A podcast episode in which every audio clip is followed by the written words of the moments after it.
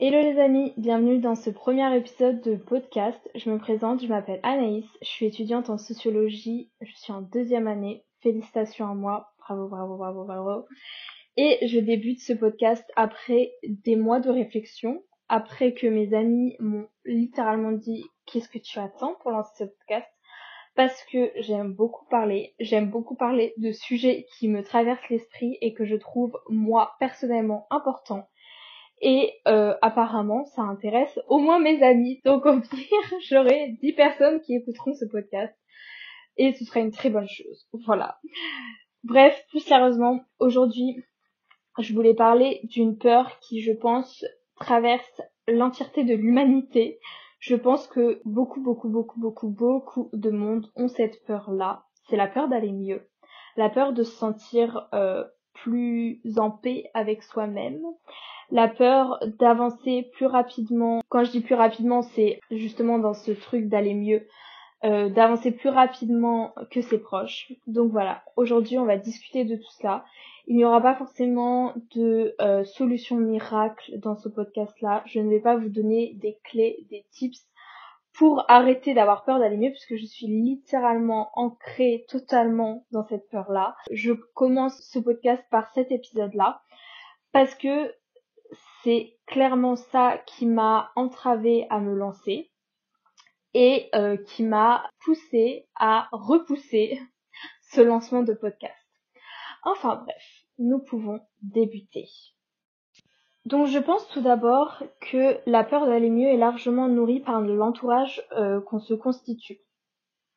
En effet, je pense que euh, lorsque on a des proches qui partagent les mêmes peurs que nous, ils sont beaucoup plus à même de les supporter, de les pardonner, euh, enfin de pardonner les réactions pas forcément très cool qu'on peut avoir à cause de ces peurs-là. Et donc je pense que ces proches vont automatiquement être plus patients avec nous, plus aimants. Et donc, et donc on se dit tout d'un coup, si je vais mieux, moi, personnellement, quelle place je vais avoir dans mon entourage? Est-ce que mes proches se sentiront toujours aussi proches de moi si je ne partage plus les mêmes peurs? Est-ce que même moi, je me sentirai toujours aussi proche des gens que j'aime? Donc je pense que notre entourage est déjà une bonne piste pour comprendre euh, notre peur d'aller mieux. Je pense que quand on regarde notre entourage, il peut déjà nous révéler beaucoup de peurs qu'on a nous-mêmes Enfin voilà, je pense que de toute façon notre entourage est un peu un miroir, il nous ramène toujours euh, à nos propres peurs, à nos propres traumas, etc. Donc je pense que observer, ça c'est la sociologue en moi qui parle là, mais observer notre entourage et essayer de comprendre les peurs de nos proches nous permet dans un second temps de comprendre nos propres peurs. Je pense aussi que quand on commence à aller mieux, quand on commence à se sortir de certaines peurs, de certains traumas, etc., euh, de certains problèmes, tout ça, tout ça, tout ça, tout ça, tout ça, on voit tout d'un coup nos proches, enfin tout d'un coup les, les peurs du coup de nos, nos, proches nous sont euh, révélées, les peurs, leurs traumas, etc. On se demande pourquoi ils n'arrivent pas à avancer et on peut rapidement devenir intolérant. Je pense que euh, c'est un peu ce que le développement personnel pousse, enfin entraîne. Euh, je pense que quand on est dans un développement personnel extrême, etc., on aura l'occasion sûrement de revenir sur mon point de vue euh, du développement personnel. Mais bref, quand je dis le développement personnel, c'est toute la sphère, hein, c'est pas juste le développement personnel, genre se développer personnellement, mais je parle vraiment de la sphère de la communauté développement personnel qui s'est constituée sur les réseaux sociaux. Euh, mais je pense que du coup, il y aura beaucoup de du coup je pense dans cet épisode ça va être insupportable. Il va falloir que je me force à arrêter de dire du coup parce que sinon ça va ça va ça va être hyper euh, ah! Même moi ça va me vous voyez ça va me déranger. Du coup! Non mais je pense que euh, quand nous on va mieux et qu'on voit tous les problèmes dans lesquels euh, sont encore nos proches c'est hyper rageant et d'un côté, on a envie de les secouer en se disant, mais regarde, observe, genre, c'est ça qui va pas bien chez toi, genre, c'est ça que tu dois régler. Et donc ça, ça peut nous pousser à être hyper intolérant parce que on se dit, mais en fait, tu fais exprès, quoi, c'est pas possible, tu, tu n'ouvres pas les yeux sur ça, genre, à un moment donné, réveille-toi. Moi, je pense que euh, à une certaine période de ma vie, j'ai pas mal été comme ça, euh, et que j'essaye de moins en moins de l'être. Je pense que sur certains points, je suis un petit peu une personne intolérante. Enfin, quand les gens vont pas bien et tout, vous voyez.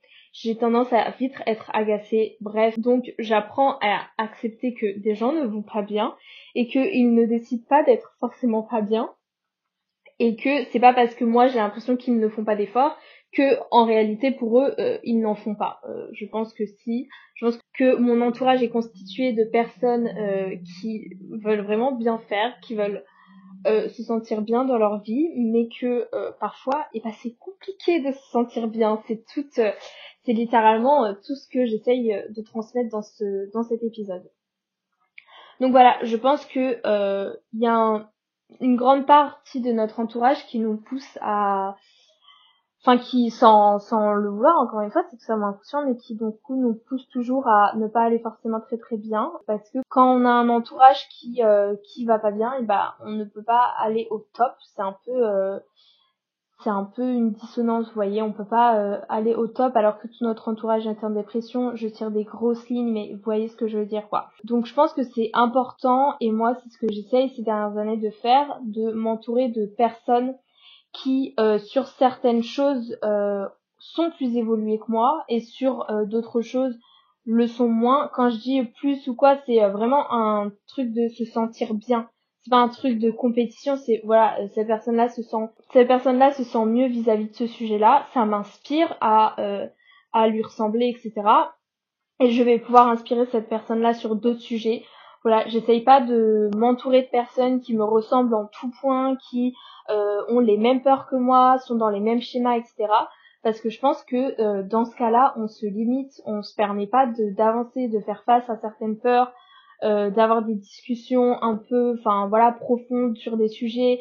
Et surtout, notre entourage ne nous inspire pas. Et ça, je trouve ça hyper barbant en fait d'avoir un entourage qui nous inspire pas et qui nous permet pas de nous élever. Mais je pense aussi que c'est important qu'on soit une personne qui inspire notre entourage euh, parce que on se sent mieux vis-à-vis de certains de certains sujets. Euh, je pense que c'est super important, voilà, euh, de se sentir inspiré et inspirant, voilà. vous voyez, finalement, je donne un peu des pistes. Hein. Finalement, finalement, je donne un peu des conseils. Moi, en tout cas, c'est ce que j'applique et qui m'aide à aller mieux et à avoir un peu moins peur d'aller mieux, parce que je me rends compte que du coup, ces personnes qui m'inspirent, finalement elles vont mieux et tout se passe bien quoi. Il n'y a pas a pas un effondrement de leur personnalité. Elles euh, elles restent toujours les mêmes personnes incroyables même si elles vont mieux sur ces sujets là et euh, surtout je me sens toujours liée à elles euh, malgré qu'elles sont plus avancées sur sur certains points pour continuer, je pense que aller mal, c'est aussi se permettre de se trouver inconsciemment beaucoup d'excuses. Je reprends l'exemple de ce podcast. Je vous disais en début d'épisode que ça fait des mois que je le pense, que je le réfléchis, que j'accumule des outils euh, pour euh, pour euh, le sortir, pour me lancer, que mes amis me poussent à le faire. Bref, littéralement, on voit que l'envie est là et pourtant ça fait des mois que je ne le fais pas. mais vraiment des mois quoi, vraiment des mois, ça fait attendez, ouais, ça fait genre un truc comme 5-6 mois que je réfléchis, ce qui est quand même énorme, ça fait la moitié d'une année.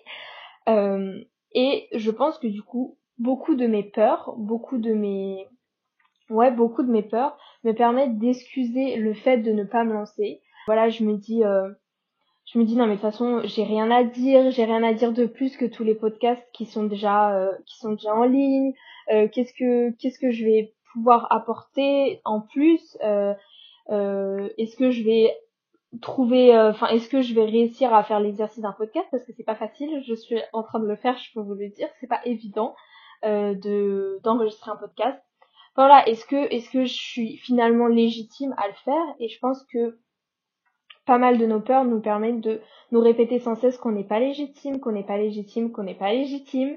Tout d'un coup, si on n'a plus toutes ces peurs, si on n'a plus tous ces traumas, on va se retrouver face à nous-mêmes en disant ah bah finalement je peux le faire, je peux le faire, je suis totalement en capacité de le faire.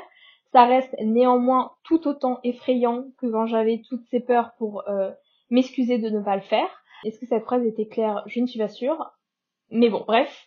Voilà, ça reste néanmoins effrayant. C'est plus parce qu'on a toutes, euh, c'est pas parce qu'on a plus toutes ces peurs, tous ces traumas que se lancer par exemple euh, dans une nouvelle activité n'est plus effrayante. Non, je pense que ça reste toujours effrayant, mais que tout d'un coup on se dit, on est face à la réalité et que on peut le faire, qu'on est capable de le faire et qu'on a toutes enfin que voilà, le pouvoir est un peu entre nos mains, vous voyez, que tout d'un coup là, on est pleinement responsable de euh, se lancer ou non. Je pense qu'inconsciemment, c'est assez confortable de se cacher derrière euh, différentes peurs et que est-ce que un jour ça par contre là j'ai pas de piste hein, je suis désolée mais vraiment est-ce que un jour on arrête de se cacher derrière des peurs? Est-ce que de toute façon un jour on n'a plus aucune peur mais est-ce que ça existe? Moi je je ne sais pas. Je, je ne connais pas d'être humain personnellement dans mon entourage.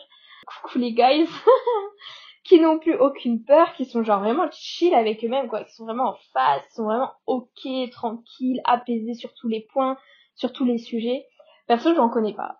Euh, même des personnes plus âgées euh, qui sont pas, qui ont pas forcément mon âge. Euh, je pense qu'on est toujours tourmenté par certaines peurs, quoi, et, et traumas. Euh, enfin, je sais pas.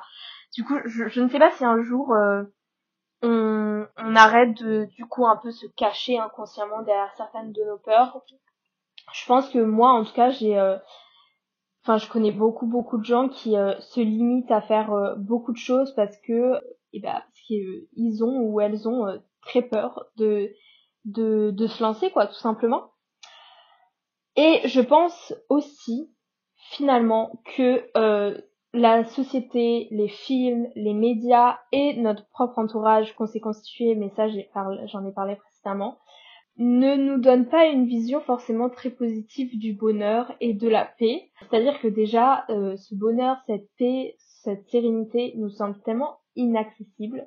Enfin, moi, personnellement, ça me semble tellement inaccessible et quand j'en parle avec mes, amis, mes proches et tout, bah, ça leur paraît aussi hyper inaccessible, c'est-à-dire cette vie vraiment on se sent tranquille, quoi. On affronte les difficultés avec un calme. On a, vous voyez, il y a plus d'angoisse, il y a plus de stress, il y a plus de, d'addiction, il y a plus de bref, vous voyez tout ça, genre je sais pas, moi perso, je, je connais pas de gens qui sont vraiment apaisés sur tous ces enfin sur tous les points, qui n'ont plus de stress, d'anxiété tout parce que je pense que c'est le stress, l'anxiété c'est c'est un fardeau que beaucoup beaucoup beaucoup de gens portent euh, surtout dans enfin comment dans nos cités euh, hyper euh, hyper euh, comment dire euh, hyper active euh, hyper capitaliste oups. Bon bref voilà je pense que on n'a pas beaucoup de représentation finalement de gens lambda c'est-à-dire pas des des gens très enfin des gens pas pas très pieux. C'est un peu bizarre de dire ça. Vous voyez genre on a on a des figures mais c'est comme si c'était un peu des divinités quoi qui sont euh, qui sont euh, en phase hyper en paix et tout.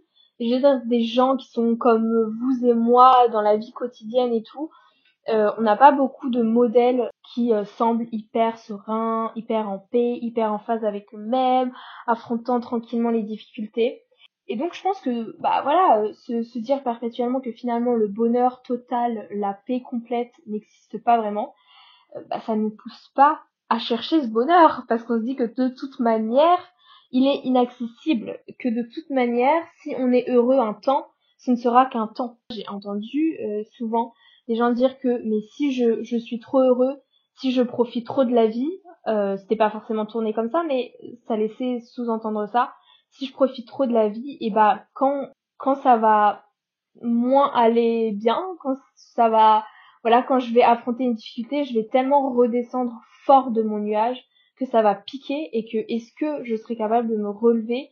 Est-ce que je serai capable d'être à nouveau aussi euh, heureux heureuse qu'avant cette épreuve là je pense que les gens ont ouais souvent peur de profiter un max parce qu'ils ont peur du karma en gros euh, souvent ce terme là qu'on utilise du karma qui vont se reprendre en, en retour je pense que tout ça constitue un bon ensemble pour avoir peur d'aller bien je sais pas si j'ai Sûrement d'ailleurs, j'ai sûrement oublié des points. Voilà, encore une fois, c'est une piste de réflexion. Je pense que par contre, c'est vraiment important d'affronter ses peurs et ses traumas. Je pense que c'est effrayant, en effet, d'affronter ces, ces problèmes-là. Mais je pense que quand on laisse de côté une plaie, qu'on l'ignore, euh, elle ne peut jamais se soigner totalement par elle-même. Je pense que concrètement, si on ne soigne pas une plaie, elle va soit s'infecter, ce qui n'est clairement pas ouf, elle va soit jamais totalement se refermer et donc justement à la première difficulté elle va se réouvrir de façon béante voire encore plus grande et euh, ça va être encore plus difficile de passer outre cette plaie. Ou alors cette plaie là ne nous permettra pas de fonctionner correctement et donc d'avancer de façon euh, épanouie de façon alignée. Et donc ça va nous comment ça va nous enfin pas nous retarder mais nous nous empêcher de faire plein de choses qu'on a envie de faire hein, parce que bien sûr euh, le but n'est pas de faire des trucs qu'on n'a pas envie de faire logique. Mais euh, voilà je pense que nos peurs nous poussent beaucoup à nous renfermer sur nous-mêmes et à nous sentir un peu comme des comme des choses insignifiantes alors que je pense qu'on a tous intérêt à un peu plus ouvrir nos bouches à un peu plus faire ce qu'on a envie de faire c'est comme ça que aussi tout un chacun sera plus euh, plus plus heureux, plus en paix. Bref, je pense que je ferai un épisode complet sur le fait que l'amour avec un grand A est pour moi la base de tout et la base de de de oui, de tout. Bref, je m'expliquerai plus longuement dans un sûrement prochain épisode. J'espère que ce premier épisode vous a plu. Je suis très contente de l'avoir tourné. Finalement, ce n'était pas si terrible. Je vais euh, le réécouter, peut-être un petit peu le monter. Nous allons voir. Est-ce que nous mettons directement comme ça sur les plateformes ou est-ce que je vais le monter? Je vais bien évidemment le faire écouter d'abord à mes amis avant de le poster sur les plateformes. Mais voilà, en tout cas, euh, si vous voulez écouter, je suis. J'espère vraiment qu'il vous a plu. Et on se retrouve sûrement dans deux semaines ou peut-être tous les mois. Je ne connais pas encore mon rythme, mais vous serez tenu au courant. Vous pouvez dans ce cas-là vous abonner euh, et je sais pas si on peut mettre une notification. Si normalement on peut mettre une notification pour recevoir quand un nouvel épisode est sorti. Donc voilà, si vous a plu, je vous invite à le faire et on se retrouve très très vite. Bisous bisous